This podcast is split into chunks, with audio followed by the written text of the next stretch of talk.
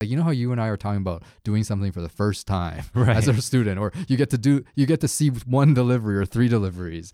I mean, the fact of the matter is, after the thousandth delivery, whoever it is, they're gonna be better at it than they were during the hundredth. Mhm. And I feel like this is an issue that kind of gets lost now when we talk about training and we talk about medical education.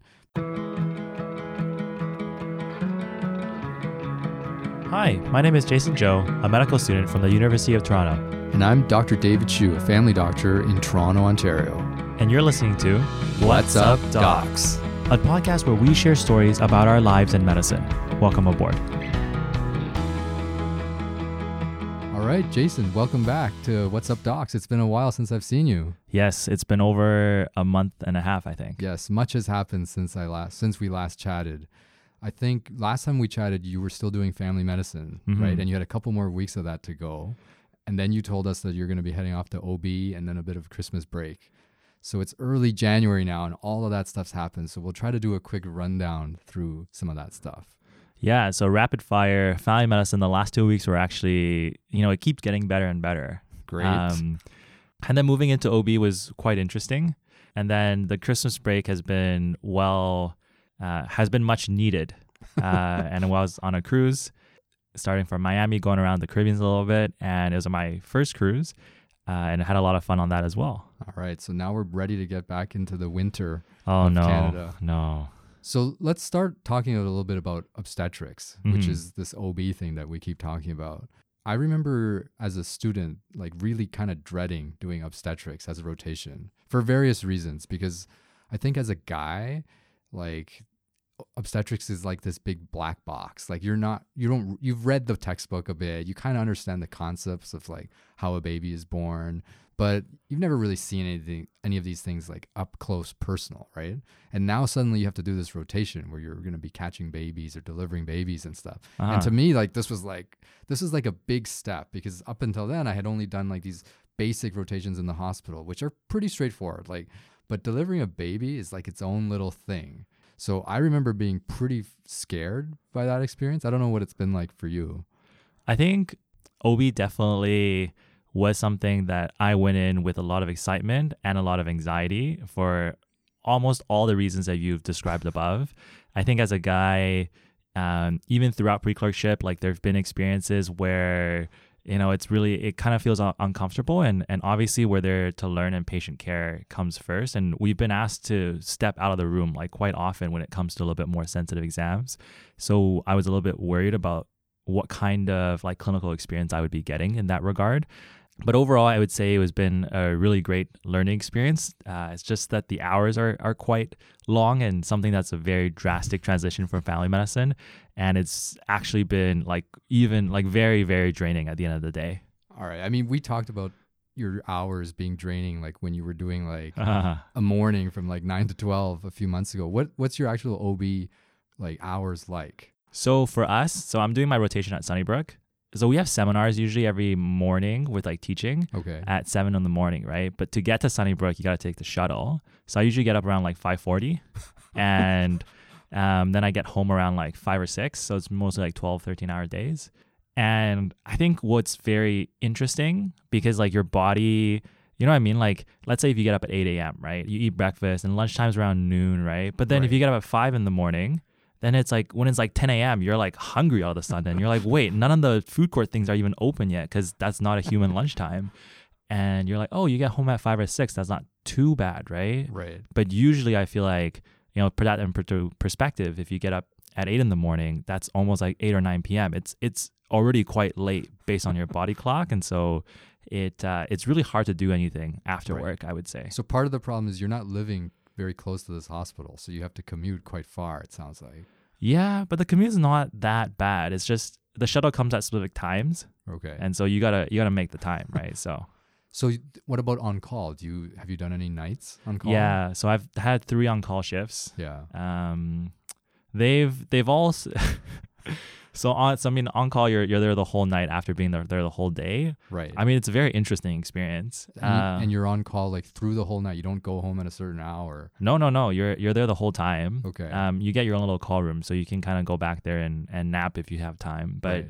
The three times I was on call, the first night didn't sleep any, and the other two maybe slept two hours in total. Right. Yeah. Oh, uh, we should talk more about this on call thing. 'cause this is, I think, a lot of people who have never been on call hmm wonder what it's like for a student, especially to like be on call and do stuff in the middle of the night. Like, how are, how's your what's your functioning level like? Like at 3 a.m. Well, it's it's interesting because if you're busy, it's not too bad. Like if you're assisting in a C-section and you're Mhm. all scrubbed in, like and there's something uh, like happening in front of you, Right. I found that a lot easier to kind of like make the time pass by right. because you're actively doing something, right? What what are you doing that's so active? Because I remember as a student, if I scrubbed in, I'd just be standing in the corner, and in the wee Oh. hours, it's even harder to stand in the corner. Well, if you're scrubbed in, like you know, we hold like like the Balfour, which kind of like protects the bladder from Right. any kind of so injury, you're and holding this thing still for like 30 minutes. yeah, and then the it depends. hours. And it also depends on like what you want to do like you know sometimes um, you can ask some questions and sometimes you i mean it, it, it, it really depends on how much you know of the surgery as well Right. and sometimes you're like oh yeah pass me the scissor i'm gonna cut the you know cut the suture and like that's i mean that's still okay i think it's it's like doing that and being sta- like standing up and having that you know in the operating room it's super bright light so Right. no windows. I mean, it could be four in the morning or it could be four in the afternoon. Like you wouldn't know what time it is in Right, the right. operating room, right? But yeah, otherwise on call, it it does get quite draining. hmm What about eating? Like how? Like you mentioned being hungry throughout the day, and now you Mhm. you hit the you're on call like five or six o'clock. You get dinner, or do you ever miss dinner? Like like the food court closes at some point in the hospital. Like I remember all these things happening when we were. So we're actually pretty lucky, as in the staff actually buys us dinner. okay. So the staff is they they're really really nice, and um, you know it's actually a pretty good dinner usually, like you know a bento box of sushi or whatever it is, and we actually have a really nice dinner before. I think that's actually one of the traditions because I remember the staff doing that when we were on OB back in the day, mm. also. And it was a nice thing, except there was this one staff that always bought Swiss Chalet. so you, anytime you were on call with anyone else, you could be getting sushi or like gourmet burgers or whatever. And there was this one dude, who would be like, he knows who he is. It would be like Swiss Chalet. I'm in the mood for Swiss Chalet. And all of us residents and clerks would be like, oh man, like it's like, it's $10 meal. Mm, that's fair. I mean, since we're talking about you know the overall experience of OB, I'll just like generally run down some of the things that surprised me in a really positive way and some of the challenges that I faced. Okay. I was really surprised about how interesting OB was, um, and how much variety that is actually within the specialty. Also, like the teachers at Sunnybrook have been really, really, really great Mhm. like the seminars in the morning like really help us get up to date with the material and since we're all taking the shuttle uh, like you really bond with like we have eight people there together as clerks and so we kind of like bonded a lot more and it versus like family medicine was just literally me at the family medicine office um, this really felt like we had a lot of that camaraderie going on Right. So the commute is actually a key thing. yeah, I mean, and we're all, you know, we all we all in the same seminar every single morning. We all see each other. It's it's really nice to have Right. a cohort of people. I think some of the challenges obviously has been the hours. And I also think for me, one of the big challenges in OB was like really trying to get experiential experiential learning. Mm-hmm. I find that because you're in a high risk environment, people can't really depend on you to do things, right? right. And so because you're new. Exactly. So a lot of times I find that you know residents um, are quite hands on, so they would take a lot of the opportunities, and so it's really hard for us sometimes to really get the opportunity to to do things and and to feel like useful in a team Mhm. versus I found in family medicine, I was a lot more independent and I felt like the work I was doing was really kind of impacting certain things versus sometimes in OB, it kind of feels like whether I'm there or whether I'm not, it, it doesn't make a huge difference. Right. Um, and I, and I, I mean, that's probably a good thing. Like you don't want to depend on a fresh third year medical student for the delivery of life. Right. Right. Um, but it kind of feels like you're not contributing, if that makes sense. Absolutely. I, that happens in a lot of fields of medicine, especially the more technical ones, like a surgery rotation. Like as a student or a clerk, you're not going to be doing a lot. And you really need to put in more time, and then your opportunities start to come up, like as a resident or as a fellow, right? Actually, this kind of leads into one of the stories I was going to tell. Mm-hmm. When I was doing OB as a med student at Queens, because of this issue. Like they had this issue in Kingston where there was like there's not enough deliveries happening in Kingston. And so they wanted to outsource the teaching of OB to like the smaller communities. So for our obstetrics rotation, some of us got matched to another hospital in Peterborough, which for people who don't Oh. know is like a small town that's probably about an hour east of Toronto and it's sort of between Toronto and Kingston. So me and another student had to go live in this town for like a month. You end up at like this little community-based hospital, which is a little bit different from what you're describing because you're in like a big academic hospital. They're having seminars every day. There's med students everywhere, like you're bonding and stuff. And we we got shuttled out the two of us to this little town. And I think we talked a bit about this before. Like at various points in my training, because I went to Queens at that time, they did a lot of this like community-based teaching. So you're in small town Canada, and then they put you up in like a nice little apartment, right? So me and this other guy from my class, who I didn't know that well at the time, we're living in this apartment, and the two of us are like the only two medical students in the entire hospital. And then what would happen is one of us would be on call every day, right? So it's either he's on call overnight or it's me, right? And we would just kind of rotate, but a lot of times because it's such a small community just because you're on call doesn't mean that anything would happen so we'd be in the we, we would be in and then you'd be waiting for babies to be born but then by some luck like there just would be no babies being born like like we were there probably for two or three weeks uh, i think in total and i think i saw one delivery and he saw none so we came out of this rotation we're like we haven't seen anything we don't know anything right Wait, so what were you doing the whole time then? Like during the day? Like did you just well, wait? A lot of times, you know how like on the obstetrics ward, like a lot of people who are close to delivering a baby, Mm.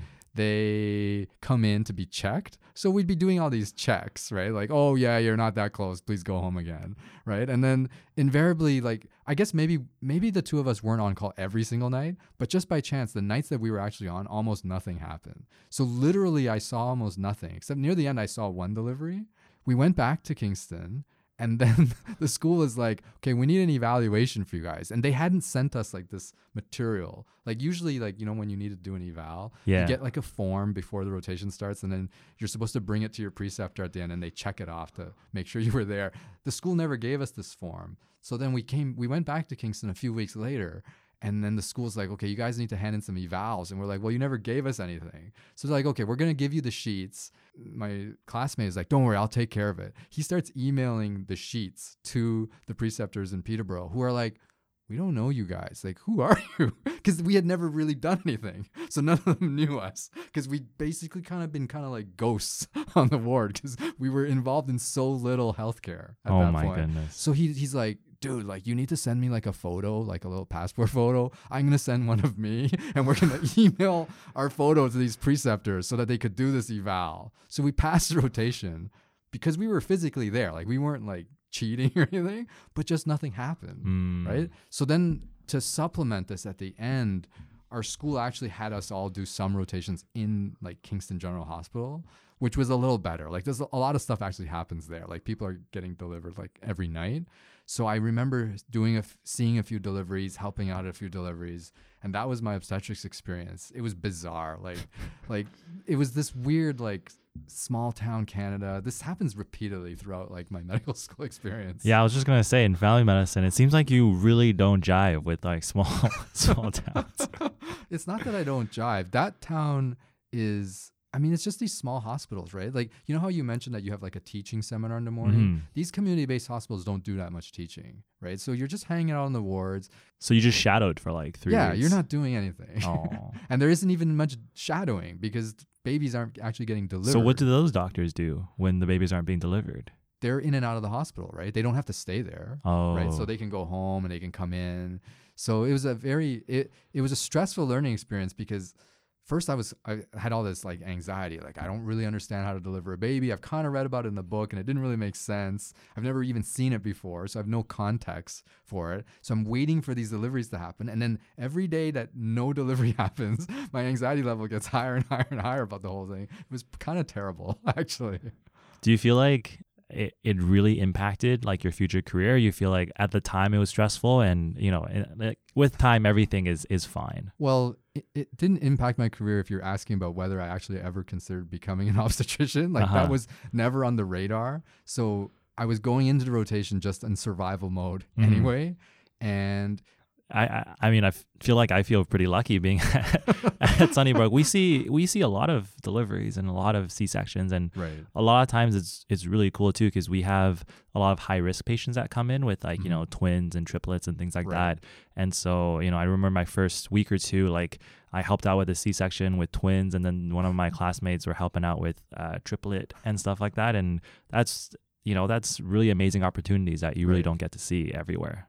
Absolutely. I remember like prior to medical school, probably my only real experience with like the birth process Mhm. was in grade nine phys ed at high in high school. Oh, That they, they they show you I don't know, did you have this experience where they show you the birth video? I feel like I missed it somehow. I, I I don't know. Like I no, they didn't. Show it. Like I me. went to an all guys Catholic school and I don't know why this is actually on the curriculum, but let's just show a bunch of 14 year olds a baby being born and the whole class is like oh er," like they're all we're all grossed out by it and that was it like there's no real explanation of what this is all about or Mm. what the process is. So it's it's a very eye-opening thing to see firsthand. And it's a very valuable experience. Like it's one of these life experiences that later, even if you do nothing with medicine and you're not a doctor someday, you can look back and be like, "Okay, I've seen babies being born and I've helped out with that." It's kind of cool.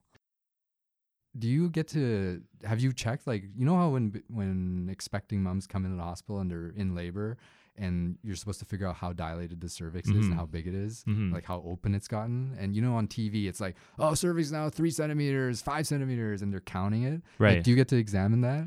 And are you getting good at that? So I think I did that once out of my four weeks. And this was like, I think this patient was under an epidural because a lot of times if they're in triage, like, because, you know, the internal exams, yeah, are like quite uncomfortable. And so, and so when they're under an epidural, like sometimes you would examine them. Um, but I had no idea what was going on. Me too. I I remember in that Peterborough rotation, like at one point a patient came in and doctor's like, okay, check the cervix. How open is it? And I'm put my hand in. I'm like, I have no idea what I'm supposed to do. I'm just gonna make up a number like three centimeters. like I don't know. I don't know, right? right. And you really just need you need someone to show you, and you need to I mean, it's it's it's difficult, but at the same time, like you, you want to also consider like the patient, right? Right. So Actually, it gets into this other topic. I remember when I was interviewing for medical school, this is like in 2001, there was like this scandal. Like a lot of women, when they're like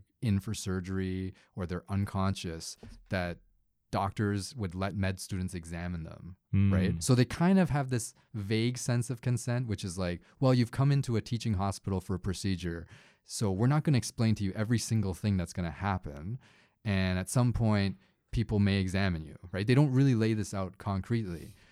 But there's this whole idea, like where you just mentioned, right? Like as a student, sometimes it is a learning experience for us as students. And if you never get to practice it, you're not going to get good at it, right? mhm. But at the same time, when the patient shows up, they're not telling the patient before they put them under anesthesia that, you know, a medical student who you've never met might come into the room and we will ask them to do a pelvic exam, right? Mhm. And it's such a sensitive exam that this became a thing. Like on interview day, it had just appeared in the newspaper. And so I remember at my Queen's interview, I was like, well, on the subject of exams, they're like, no, no, no, don't talk about this. Every student that's interviewed today has talked about this topic, right? So it's something that we were aware of. And I didn't think about it too much. And I remember at one point, I think I was actually a resident. And then at some point, like, you know, late night, you're on call, you're helping out, and the staff's like, okay, put your hand in and just examine. And I did it. And I'm like, wait a minute, I just did it. I wasn't supposed to do this. Like, this was one of these things that, like, like, that we had all discussed in advance that this isn't cool, right? Mhm. But then when you're in the thick of learning, you don't notice it. Yeah. I mean, I think Sunnybrook has been really, really good about that. Mhm. I think one of the rules that you you're not supposed to go into a room like if a patient's in labor if you haven't met them beforehand. right. So and that's the same for like uh like an operation like a C-section. Um so at the start of like any on-call shift or any like when I'm on labor and delivery like I would go in the morning or in the afternoon I would introduce to myself to all the patients that are Mhm. About to kind of deliver, tell them that how I'm involved with the team, and then Right. that someone is going to come in and assist, right? There's some context for you being there. Absolutely. So, I mean, if mo like I'm sure most, if not all the time, like if you haven't met the patient beforehand, like you wouldn't go in. Mm-hmm. Um, so I think it's gone better. So another thing that I found OB quite different to family medicine was the focus of each specialty. I found in family medicine, a lot of times you got time to get to know the person and you really focus on the more human aspects of like how the disease or how their life is going, right? Mhm. Versus OB was very fast interactions and you know, I think it suits different personalities. I think it was just a little bit strange towards me because I like the human part a little bit more. So let me give an example. When people think about delivering a child, it sounds like, you know, the most exciting, the most emotional time of their lives, right? Mhm. But because of, you know, different pressures on the ward and because you have a lot of things to do, I find that, you know, sometimes a patient gets admitted, they're in the room maybe for 12 or 20 hours and the nurse is with them all the time, right? But we only see them maybe like 10 minutes of those 20 hours because we go in and we check and then we're there for the last 5 or 10 minutes of the actual delivery, right? And we're like congratulations. And then the mom is happy, the dad's happy, the nurse is happy, the family's happy and it it just feels very numbing because here here's such a awesome emotional thing and then I'm in there for 5 minutes and then I'm out. Like I don't really have time to process it. It it just it was very strange. I just didn't feel like I was a part of it. yes, it's not about you. It, it you're right. It, it it's it's not about you, right? But I, I think it just felt really weird to me. I think I hear what you're saying. I don't think this is specific to OB though. A lot of kinds of medicine are like that, right? Like a lot of the surgical specialties, a lot of the hospital type stuff where like a patient comes in for a specific procedure to be done Mhm. and the doctor's job is to look after them just before the procedure, during the procedure and right after and then it's finished, right? So it's such a I, what you're saying is it's just short interaction Mhm. right? I think family medicine, because that's what I do, I can speak to it, is because you're getting to know these people over years. Even Mhm. though each interaction is just for like 10, 15 minutes, added up over time, you feel like you've known these people forever. And on OB, you really just know them for that day or a few hours, right? I remember when we had our baby after the second baby like we really liked our obstetrician and she's like well if you ever have another baby i'll see you again.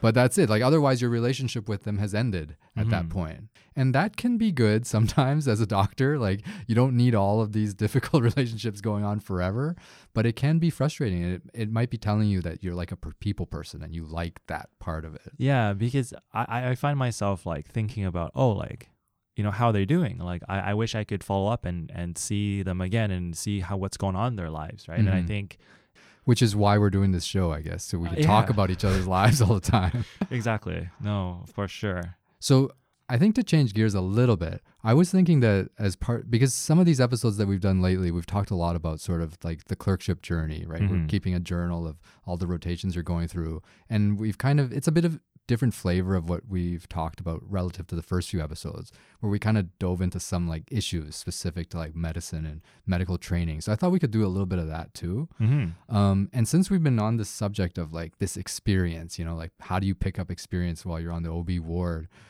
It's it made me think recently about like just this whole idea of experience in general. I've been working for almost 14 years now, I think. I realized recently that we're always getting more and more experience and that there's no real replacement for collecting these experiences. You know, like my parents when they were looking for a doctor, they'd be like, you know, how old is the doctor? Like that's a thing. Like, do you want a really young doctor or do you want a middle-aged doctor or a super old doctor, right? Mm-hmm. Because they're not all the same. As I've gotten older, I've kind of really started to appreciate it that there's no substitute for putting in time. And sure, some of these older doctors are practicing, you know, medicine from 40 years ago, but a lot of them aren't. The, the accumulated wisdom that they have over time is something you can't replace. Like you know how you and I are talking about doing something for the first time as a student, or you get to do you get to see one delivery or three deliveries. I mean, the fact of the matter is, after the thousandth delivery, whoever it is, they're going to be better at it than they were during the hundredth, and Right. over the ten thousandth, they will be better than the thousandth one. Mhm. And I feel like this is an issue that kind of gets lost now when we talk about training and we talk about medical education because there's this whole idea now once you have your credential and you've worked a bit, you're considered fully trained, right? And we're sort of taught that, you know, a middle aged doctor is not that much different from a well trained young doctor, right? Mhm. That there's probably some slight differences, but we, we're taught that to think that everyone's sort of the same and that every doctor you go to is going to give you pretty much the same care. But I don't actually think that's the truth. My thing as a as an adult now, and I guess is I feel like in medicine, there's this movement towards people working less. So a lot of people, even during training, are like, you know, I don't want to see patients five days a week. I want to do business and medicine, or I want to do admin and Podcast. medicine, or podcasts and medicine, right? Or I want to go into academia, so I'll be doing lectures and research, and then I'll see patients once a week. Mhm. And I think the thing is, as we start to like, like we start to spread out our responsibilities into all these different realms, you do gain things, right? Like you do all these other things on the side, and you get better at those things. But the medicine part suffers, right? There is a part of it that I feel like the olden days where the doctor worked 60 hours a week and wasn't home to see his family, albeit that's not healthy for them over time because they saw so many patients that their skill level got higher and higher and higher. And I Mhm. feel like we're kind of losing that now. Do you have an example of of perhaps like something specifically that you're thinking about?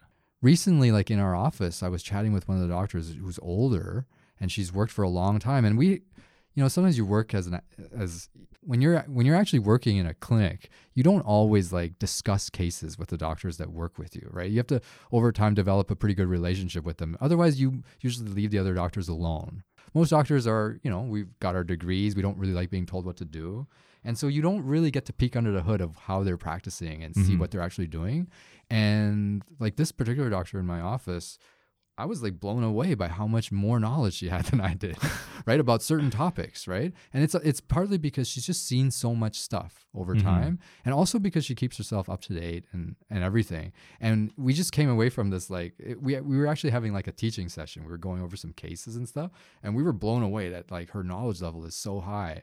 But then I feel like there's no real way to get there except to put in that time, right? Right. She's seen these versions of these cases over years and years and years and learn how to adapt and come up with the answers to those things. Whereas a lot of us, when we start out, especially, our practices tend to be younger. Like most of my patients are like, you know, young families, right? And as those people age and you age with them, they start to get like middle aged people problems. And then they start to get older people problems. Right. Right. So the practice becomes more and more difficult, but your skill level of dealing with it also goes up Mm-hmm. right? So you really do learn to appreciate that, or I've learned to sort of appreciate that from seeing it. It worries me because when I see you guys and the students, everyone's like, "Oh, I want to do, I want to work three days a week. I want to do something else on the side." But I just wonder if the actual medicine sort of gets lost because I feel like we have this idea that when you finish your training, then you're ready to work. Actually, when you're ready to work, that's really when your real training is beginning Right. right? Like you have to put in more and more time. I mean, it's really interesting that you bring this topic up. I mean, one of the books that I'm just starting to read is called How Doctors Think, right? Mm-hmm. And I think in the very beginning, it, it talked about it talked about how you know each generation of older doctors feel that the new generation is not getting trained enough, right? Like, right. I mean, I'm sure like people in the 40s and 50s when you know they were in one and two call or like, um, and they're in the hospital like Right. 24 hours a day, and you know they did everything, right? They're like, wow, like residents in the 60s or 70s, like they're not doing it, and Right. then each successive generation is is different, right? Right. But I, I wonder though, like in terms of the amount of skills that you develop with the new technology and the way that we practice medicine versus the olden days, perhaps you needed that raw experience for it. Mhm. But these days with supplements of like very easy, like accessible um, information about like checking with colleagues, about like the internet or, or whatever it is, whether those things would end up helping build a, a competent practice, even if you're working three to four days a week. right. And at the end of the day, you can also make the argument that it's it'd be great if a doctor didn't really know what they were doing or they come across a topic they didn't really know, then they would search it up or they would ask for advice, right? Mm-hmm. But then you also don't know what you don't know. And so if you don't have the experience, sometimes you really just can't do anything Right. about it, right? And so maybe there is no substitute for experience, but perhaps the experience that we're looking at is gradually changing with the times. Right. I mean, because medicine is a fast changing thing, right? Mhm. So a lot of this, a lot of the techniques or skills that were valid two decades ago aren't valid anymore, right? So it does behoove all of us that we have to keep learning all the time. And I think that speaks to what you're saying. Like, how, what are the ways that you can continue to learn even 20 years after medical school ends? And I feel like if you're working part time, you'll have to try even harder. But do you feel like there are certain things where you know, let's say you measure your blood pressure like between the hundredth and the thousandth time, like perhaps it doesn't make that much of a difference, right? Yes. And maybe if you get that extra hour of sleep in the morning, that's gonna make a difference for you. Right. Or you know, the, the, like, is there any specific skills you're thinking about where you feel like the repeatedness is so important that you know, like you really just gotta get that experience? It's hard to say, right? It because it has to do with this idea of mastery Mhm. and like that there's different levels of of reaching different levels of understanding of stuff and that there's this extremely high level that's hard to get to that's mastery level. But that to get there you have to put in exponentially more work right? Where most of us probably can get to competent level Mhm. right? Fairly easily. And then slightly above average is a little bit more difficult to get to. But that last level probably is just put a lot of time in to get a very very small difference yeah. So then my question is like, is it worth it yeah, like if if you're saying with like a like a family doctor, right? Mhm. like what is what is your definition of mastery like i feel like if you're Well- if you're like a top notch let's say like fighter pilot right like you need a you need to master certain things but if you're flying a commercial jet i'm not not saying you know right it's like do you need all those extra skills to be a master. Well that that's a good way of framing the question because probably most of the time the commercial jet is fine Mhm. right? And probably you could go through your whole career flying the commercial jet and be happy and deal with most of the issues that a commercial pilot needs to deal with without having too many problems. Like if we're just speaking, you know, kind of generally as a family doctor, right? Like the cough and colds come in, the ear infections come in, you know how to handle this. 99% of the time you're fine. Mhm. And then there'll be that 1% of the time where something is a little bit out of your comfort zone and because you haven't experienced it enough times, you're just a little bit less sure of how to handle it. You, you probably could still handle it, right? And accomplish the basic, but maybe you could get a little bit better at it, right? I think what we're getting to is what's the end goal? Like, are we, Right. maybe we don't need to master everything, right? But I do feel like that if all of us as a collective choose not to put in that time, then that something gets lost, Mhm. right? Like that highest level that does exist, nobody is doing it. I mean, on top of my mind, I want to ask you as well. You know, what do you think is like the difference between uh, like a new family doctor, someone who's been practicing like yourself for 14, you know, Mhm. years, and someone who's towards the end of their career? Because I, I find maybe as a patient, I prefer someone maybe mid career because like they pay enough attention to you because you know they're they're more attentive in that way and mm-hmm. they have the experience versus i think a new doctor sometimes you know if anyone's ever gone to see a student for example like we spend a lot of time with you right? Like we ask everything like we spend an hour with you versus if you go to someone who's like you know been in practice 40 years they'll spend like five or ten minutes sometimes right because they know what to ask and what to do Right. you know what's the trade-off between like that extra effort that someone puts in versus the experience Well, my thing is, I feel like when we're fresh coming out, we're all kind of rote, right? Like we kind of know the rules of what we're supposed to ask. We kind of know what we're supposed to look for, but we don't really have the life experience part of it yet, or even the medical experience part of seeing what actually happens when this illness gets a little bit worse.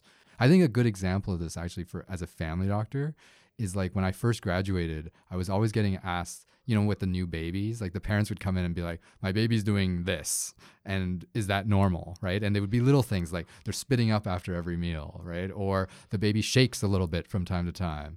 And I had been trained that the answer to this question is that's normal. It's normal for babies to spit up. They'll spit up up until six months old until the sphincter of the stomach closes a little bit or something. And I could give the answer because I learned it in a book. And you may, as a listener, believe my answer or not, right? But then I had kids of my own and I watched my kids do this every day, right? I watched them shake, I watched them vomit. When the question came up later, I could give the same answer, but with more authority because Mm. I've seen it now, right? I've been through this. You're a parent, I'm a parent, we're in this together. It's a different conversation. And I feel like that's part of the life experience part, right? Like if I go to see a young doctor about basic stuff, it's fine. But if I want to talk about dying with them and they've never really seen it or they haven't gone through it with their parents or whatever, then the answers won't be the same. I totally agree. And I think, you know, this is especially relevant sometimes, like when we talk about obsgyn, right? Sometimes if I'm giving advice on like contraception, or I'm giving advice on, you know, someone might who has like, you know, painful periods or heavy Right. periods, it, or or even about breastfeeding, right? Like Right. I, like I, like I barely know the textbook answer. it's it's very difficult to to sound convincing Right. right? um like you know without the medical experience nor like any personal experience Right. right, and so Which is kind of crazy because you think about 30 years ago, almost all obstetricians were men. yeah Like now it's become like a female dominated field and I think probably for the better, but it's crazy to think that like our, the people decades before us were all dudes, equally befuddled but just acting like they knew the answer to everything. yeah i mean it's it's yeah I think my bottom line of that whole thing about experience is I think as a teacher or someone who's got students is there's no substitute for putting in time for stuff. Mm. And that's true for like, you know, your medical career, that's true for doing a podcast. Like we've gotten a little bit better at it. i hope time, so i hope Right? so yeah So like I think that's just the thing. Like there's no substitute for putting in time. And sometimes medical training sucks because the time the hours are long and it can feel pointless. But all that time does add up to something Mm. right? Even if you can't feel it at the moment you're going through it. I feel like sometimes as a student you don't see the value of that time Mm-hmm. especially when you're in more of like a shadowing kind of role like I, I don't know like do you feel like that two or three weeks when you're in peterborough like that time you spend like really like versus let's say you were comfortable at home studying by yourself or you feel like that like really impersonal experience like Shadowing is useless, okay right? As a thing, like, and that's my own personal thing is that, like, if you have a student and you want them to learn something, then you need to have them physically do that thing with their hands, whether it's interview a patient on their own or do an exam, then they will remember it because you're just throwing th- numbers and words at them, none of it sticks. No, I, I totally agree. And sometimes it's like one of the biggest challenges in, in medical training sometimes is is if you're in a very big academic center and there's a lot of residents and fellows and when you're you know at the bottom of the totem pole, uh, there is a lot of shadowing. Mm-hmm. You know, rightfully so, because some of the cases that come in are, are really, really complicated Right. that they get referred from all over the country for, right? right. But that also kind of takes a little away from the learning experience, depending on the type of Right. learner you are, right? And sometimes you do have to get thrown in with these complicated ones and sink or swim with it. Mhm. right? And even if you if you bomb it, that's what the teacher's supposed to be there for to bail you out in that situation. But you probably learn more from that than Yeah. being handheld through easy stuff all the time. yeah, I got you know two weeks left of uh, OB and then moving on to pediatrics, so it's it's quite good in terms of like the order of things, and Right. we'll chat then. Okay. Sounds good. See you in a month. See you in a month.